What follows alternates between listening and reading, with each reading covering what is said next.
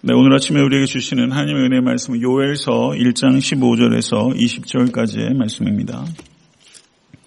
요엘서 1장 15절에서 20절까지의 말씀 다 같이 합독하도록 하겠습니다. 슬프다 그날이여 여호와의 날이 가까웠나니 곧 멸망같이 전능자에게서로부터 이르리로다. 먹을 것이 우리 눈앞에 끊어지지 아니하였느냐? 기쁨과 즐거움이 우리 하나님의 성전에서 끊어지지 아니하였느냐?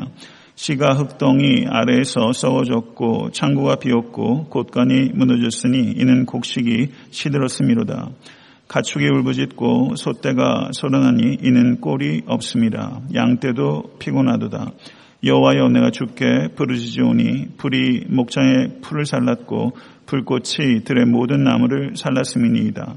들짐승도 주를 향하여 헐떡거리오니 시내가 다 말랐고 들의 풀이 불에 탔음이니이다. 네, 하나님의 말씀입니다. 네, 오늘 본 말씀 요엘서 1장 15절에서 20절의 말씀은 그 예언자 요엘의 탄식과 탄원이 기록되어 있는 부분입니다.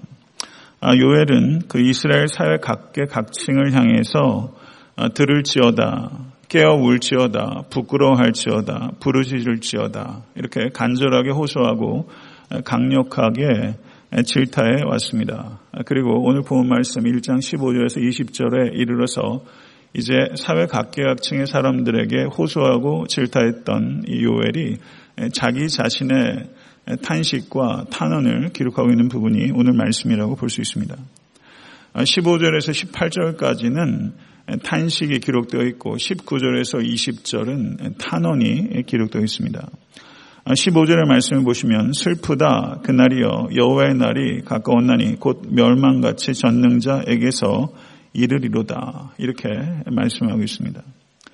슬프다 그날이여 여호와의 날이 가까웠나니 여기서 여호와의 날이라는 이 그 신학적 개념에 우리가 집중해야 됩니다.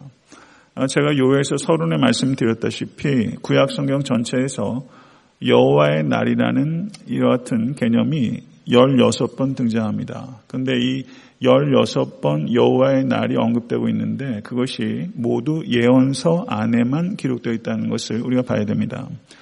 아, 그리고 예언서 중에서 예언서가 그 대예언서, 소예언서로 구분이 되는데요. 소예언서에 이 여호와의 날이 11번, 16번 중에서 11번 기록되어 있는 것을 볼때 이 소예언서의 키워드는 어, 여호와의 날이다. 이렇게 볼 수 있는 것이죠.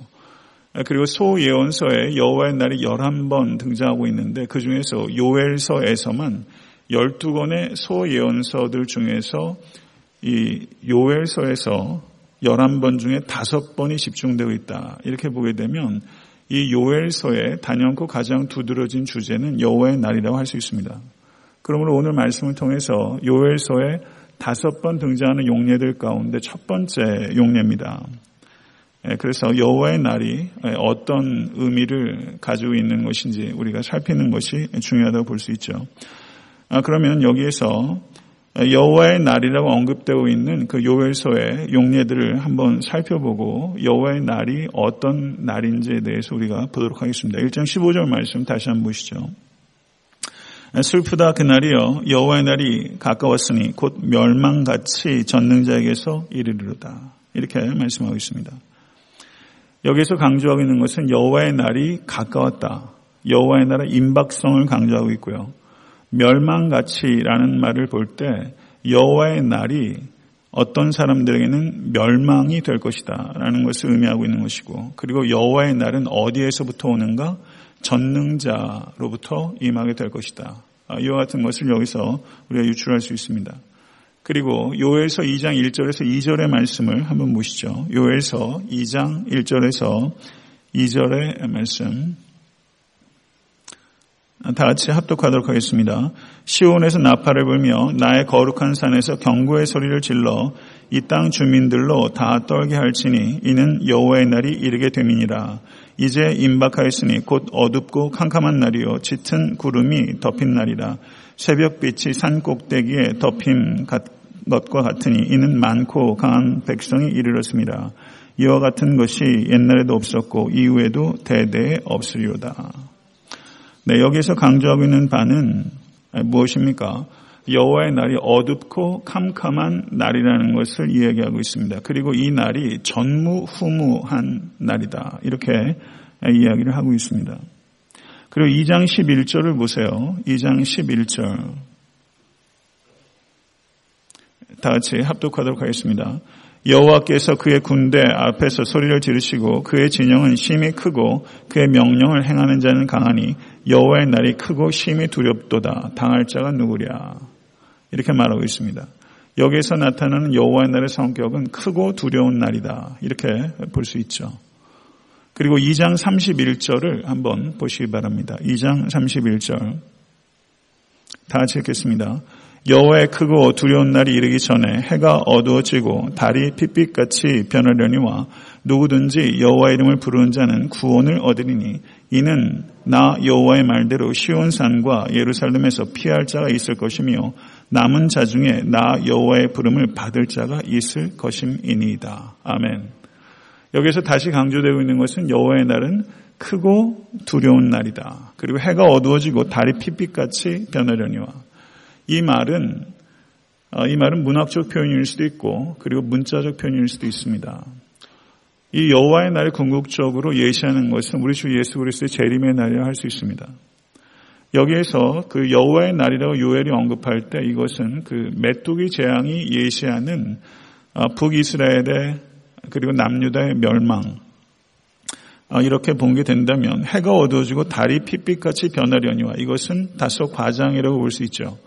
그렇지만 이것이 말세에 있게 될 우리 주 예수 그리스도의 재림이라는 사건을 보게 되면 이 사건은 이 언어적 표현은 아, 문학적 표현을 뛰어넘어서 문자적 표현이 될 수 있을 것이다. 이렇게 볼 수 있을 것입니다. 그러나 이 여호와의 날이 멸망의 날, 심판의 날이지만 모든 자에게 멸망의 날이 되는 것이 아니라 누구든지 여호와의 이름을 부르는 자는 구원을 얻으리니 믿으십니까?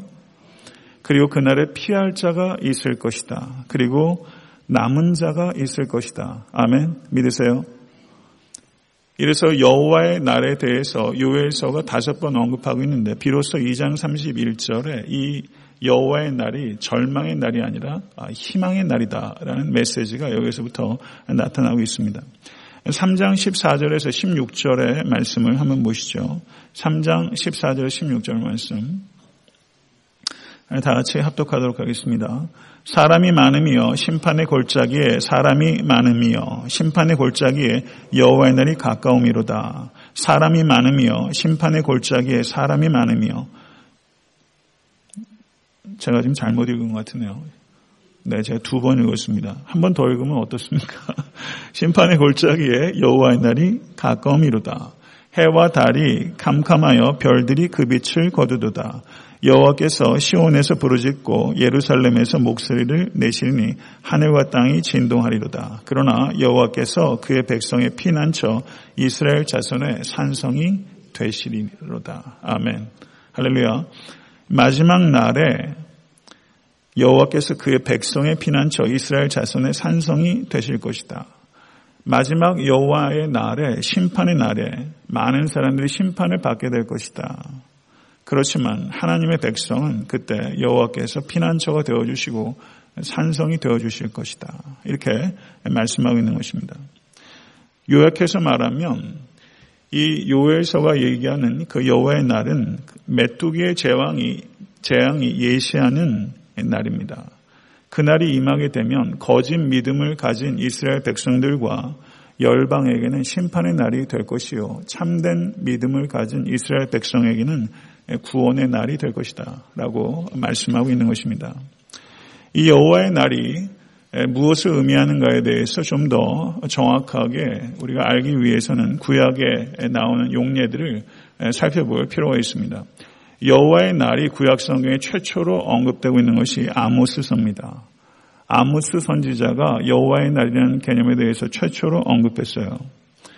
아모스 시대 이스라엘 백성들은 이 여호와의 날에 대해서 잘못된 생각을 가지고 있었습니다. 그것은 여호와께서 승리의 왕으로 오셔서 이스라엘 백성들에게 구원과 영광을 가져다 주실 것이다. 이것이 아모스 시대 이스라엘 백성들이 가지고 있었던 낙관적인 기대였습니다. 여호와의 날에 대해서 이스라엘 백성들이 낙관적으로 장밋빛으로만 생각하고 있었어요. 이것에 대해서 지난 그 주일에 제가 설교 말씀드렸던 것처럼 아모스는 여호와의 날에 대한 이스라엘 백성들의 잘못된 낙관에 대해서 그것을 여지없이 깨뜨립니다. 그 내용이 기록되어 있는 것이 아모스서 5장 18절에서 20절의 말씀입니다. 이것이 여호와의 날에 대한 성경의 최초의 언급입니다. 아모스서 5장 18절에서 20절의 말씀 한번 보시죠. 다 같이 읽겠습니다. 화 있을진저 여호와의 날을 사모하는 자여 너희가 어찌하여 여호와의 날을 사모하느냐 그날은 어둠이요 빛이 아니라 마치 사람이 사자를 피하다가 곰을 만나거나 혹은 집에 들어가서 손을 벽에 대었다가 뱀에게 물림 같도다. 여호와의 날은 빛 없는 어둠이 아니며 빛남 없는 깜깜함이 아니냐. 이렇게 말하면서 여호와의 날에 대한 이스라엘 백성들의 근거 없는 낙관에 대해서 이 아모스 선지자가 산산히 깨뜨리고 있는 것입니다. 아모스가 말하는 것은 여호와의 날은 빛이 아니라 어둠이 될 것이고 안전하고 평안하고 풍성한 날이 아니라 재앙과 멸망의 날이 될 것이다. 라는 것을 아모스 선지자가 말씀하고 있는 것입니다. 이러한 이야기를 들었을 때 이스라엘 백성들이 얼마나 당황하고 불쾌하고 불편하게 생각했겠습니까? 아모스서 5장 27절을 보시게 되면 5장 27절 한번 보시죠. 내가 너희를 다시 했습니다. 담에색 밖으로 사로잡혀 가게 하리라. 그의 이름이 만군의 하나님이라. 불리는 여호와께서 말씀하셨느니라. 이 사건이 말씀하는 바는 아모스 선지자가 말하는 여호와의 날은 일차적으로는 북이스라엘의 멸망입니다. 아수르에 의해서 북이스라엘이 멸망한 것을 여호와의 날이라고 아모스 선지자는 말하고 있는 것입니다. 그런데 이사야서 13장 6절에서 9절을 보게 되면 거기에도 여호와의 날이라는 개념이 등장합니다. 그럼 이사야서가 말하는 여호와의 날은 어떤 날인가? 바벨론에 대한 심판의 날을 의미합니다. 그리고 예레미야 46장 10절의 말씀을 보시면 거기에서 이야기하는 그 여호와의 날은 애굽에 임하게 될 심판의 날을 이야기합니다. 그리고 스바냐서 1장 7절과 14절을 보게 되면 유다의 닥칠 심판의 날을 의미합니다. 그리고 오바디아서 15절을 보게 되면 에둠과 열방의 닥칠 심판의 날을 의미합니다. 따라오고 계세요. 여호와의 날이 등장하는 구약 성경의 용례를 보게 되면 이 여호와의 날이 가리키는 것이 이스라엘의 멸망의 날을 가리키기도 하고 바벨론과 아수르와 애굽과 그리고 에돔에 닥칠 심판의 날을 의미하기도 합니다. 그러니까 이 여호와의 날의 초점이 어느 한 날만 얘기하는 것이 아니라 다초점을 가지고 있다는 것이 요점이에요. 이해되시죠? 그리고 말라기 4장 5절의 말씀을 한번 보시기 바랍니다. 말라기 4장 5절의 말씀 다 아시는 말씀인데요. 말라기 4장 5절 한번 찾아보시죠. 중요한 부분입니다. 말라기 4장 5절.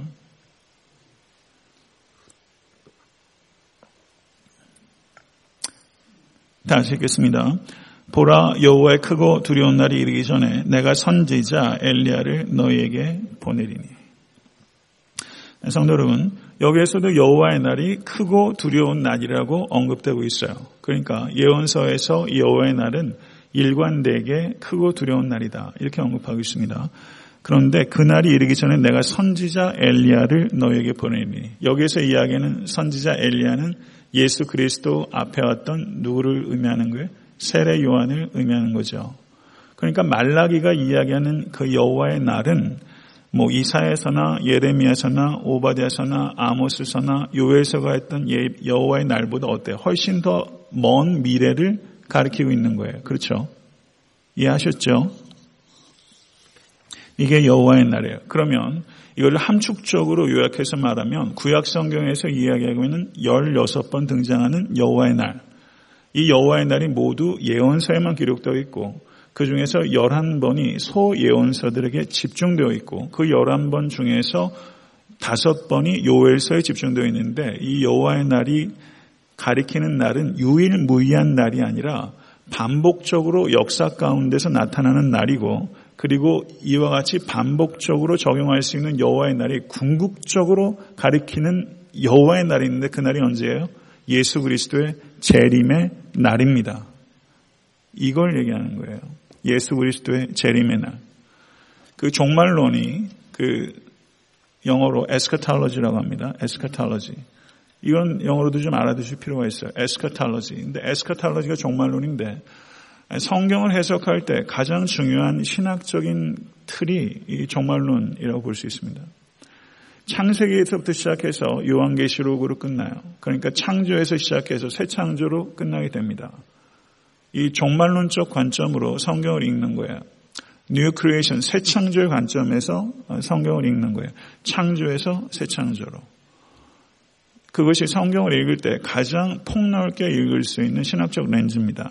그러면 이 종말론을 eschatology라고 말하는데요. 그러면 신앙은 뭐냐? 그건 종말론적 신앙이에요.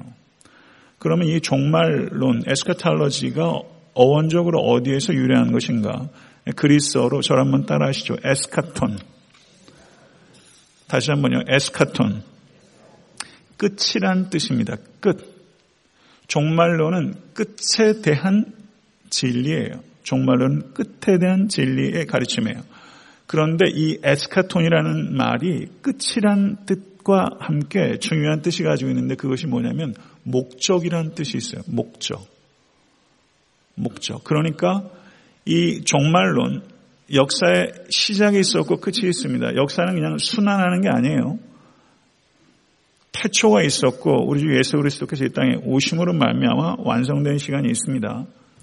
성도 여러분, 그런데 이 종말의 시간이 끝이며 동시에 목적이 완성되는 시간이에요. 이 현 세계, 이 악한 현실 세계, 정말 끔찍한 이 현실 세계가 끝이 나는 시간인 동시에 하나님의 궁극적인 선하신 목적이 완성되는 시간입니다. 하나님의 나라가 마침내 완성되는 시간이에요. 할렐루야. 믿으세요? 그것이 에스카탈러지, 종말이에요. 그러면 이 죄인들에게 예수님을 주와 그리스도로 영접하지 않는 죄인들에게는 그 시간은 정죄와 사망과 심판과 멸망의 시간입니다. 믿으십니까? 그리고 하나님의 자녀들에게는 영화되고 영화된다는 것은 우리의 썩을 몸이 변화돼서 예수 그리스도의 몸과 같이 된다는 것을 의미하는 것입니다. 영화되어 영원한 나라에서 영원한 생명이 시작되는 시간이에요. 영화되어 영원한 나라에서 영원한 생명이 시작되는 시간이에요. 그렇기 때문에 이 종말 에스카톤의 시간은 하나님을 믿지 않는 자들에게는 크고 두려운 날이지만 하나님을 믿는 하나님의 백성에게는 이 날은 소망의 날이에요. 기다림의 날이에요. 할렐루야. 믿으세요? 그러면 오늘 종말론에 대해서 제가 깊이 있게 얘기할 수는 없고요. 종말론의 성경적인 가르침의 핵심은 무엇인가? 예수 그리스도의 가르침과 그리고 사도들의 종말론에 대한 가르침의 핵심은 무엇인가? 종말은 언제 일어날 것인가? 그것에 대해서 비정상적인 관심을 갖지 말라는 거예요. 그러면 종말은 언제 일어날 수 있는가? 오늘 오후에라도 일어날 수 있다는 거예요. 그런 임박성을 가지라는 거예요. 오늘 오후에로 일어날 수 있다는 것을 준비하는 신앙, 그것이 종말론이에요. 그렇기 때문에 오늘 오후에라도 일어나니까 짐 싸들고 산으로 가라는 게 아니에요. 삶의 자리에서 도피하라는 게 아니에요. 재림을 오늘 오후에라도 일어날 수 있다는 것을 재림을 기다리고 기대하고 기도하는 백성들. 성도 여러분, 재림을 기다리고 기도하고 기대하고 계세요? 기도하고 계세요? 그런 성도 되실 수 있기를 간절히 바랍니다. 오늘 오후에도 주님께서 오실 수 있지만 내가 있는 삶의 자리에서 계획하고 실천하고 순종하는 사람이에요.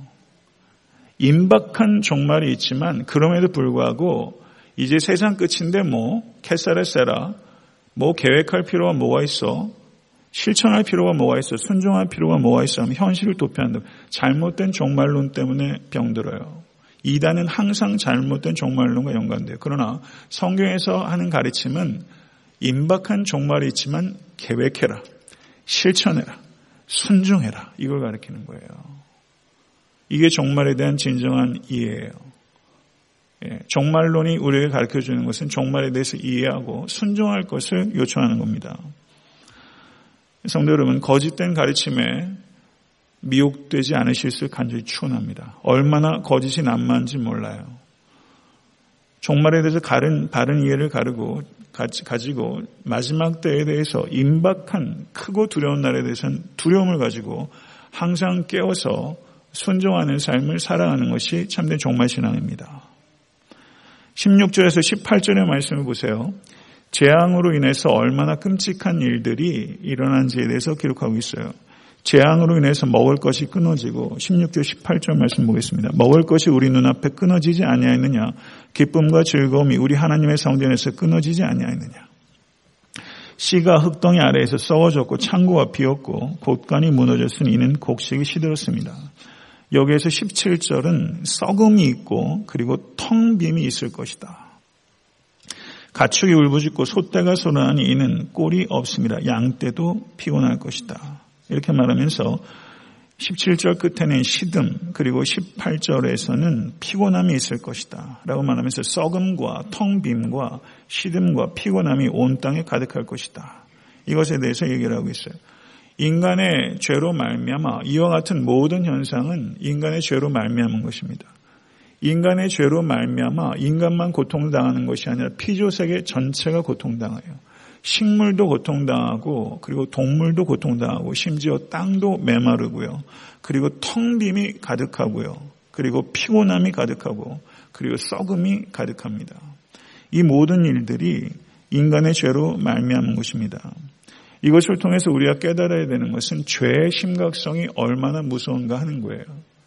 죄의 심각성, 죄를 미워하실 수 있는 여러분과 제가 될 수 있게 간절히 바랍니다. 이게 하나님의 마음이에요. 죄를 혐오해야 됩니다. 죄인은 사랑해야 되지만 죄는 무섭도록 혐오해야 됩니다. 그것이 하나님의 마음이에요. 그렇기 때문에 죄를 혐오하고 죄의 심각성을 깨닫는 성도는 죄에서 떠납니다. 여러분에게도 저에게도 죄가 있습니다. 죄를 발견할 수 있게 해달라고 기도하십시오. 그리고 죄를 떠나십시오. 진정한 회개는 눈물 흘리는 게 아니에요. 죄를 떠나는 게 회개예요.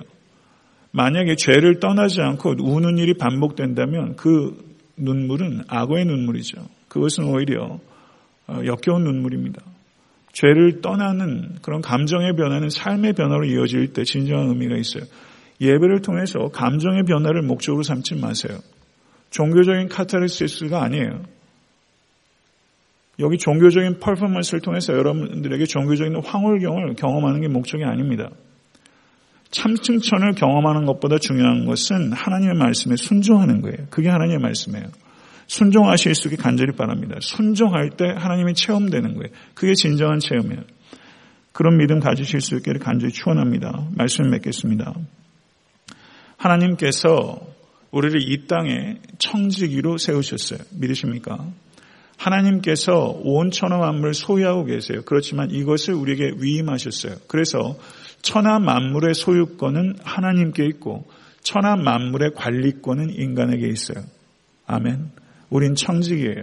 자연 세계 청직이에요. 자연을 숙탈하, 숙탈하고 남용하고 오용한 결과가 환경 오염이에요. 환경 오염이 얼마나 심각한 문제입니까? 환경의 청지기가 되는 것은 밖에 녹색 땅이 환경의 청지기가 아니에요.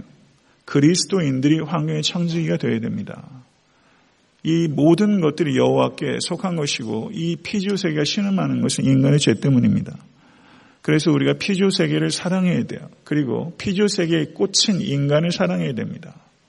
창조 세계에 꽂힌 인간이에요. 인간을 존중하고 공평하게 대하고 공평한 절차에 따라서 대하는 것은 굉장히 중요한 것입니다. 모쪼록 오늘 하루를 살아갈 때도 피조 세계, 자연과 그리고 사람을 대하실 때 어떻게 해야 되는가? 창조주 하나님의 사랑이 반영되도록 자연과 인간을 대하셔야 됩니다. 그것이 청지기로서의 인간의 의무예요. 그런 의무에 충실한 여러분과 제가 될 수 간절히 바랍니다. 그렇게 한 사람 한 사람이 회복될 때 이 땅에 회복이 있어요. 이걸 믿으실 수 간절히 바랍니다. 주님 가르쳐 주신 기도로 예배를 마치겠습니다.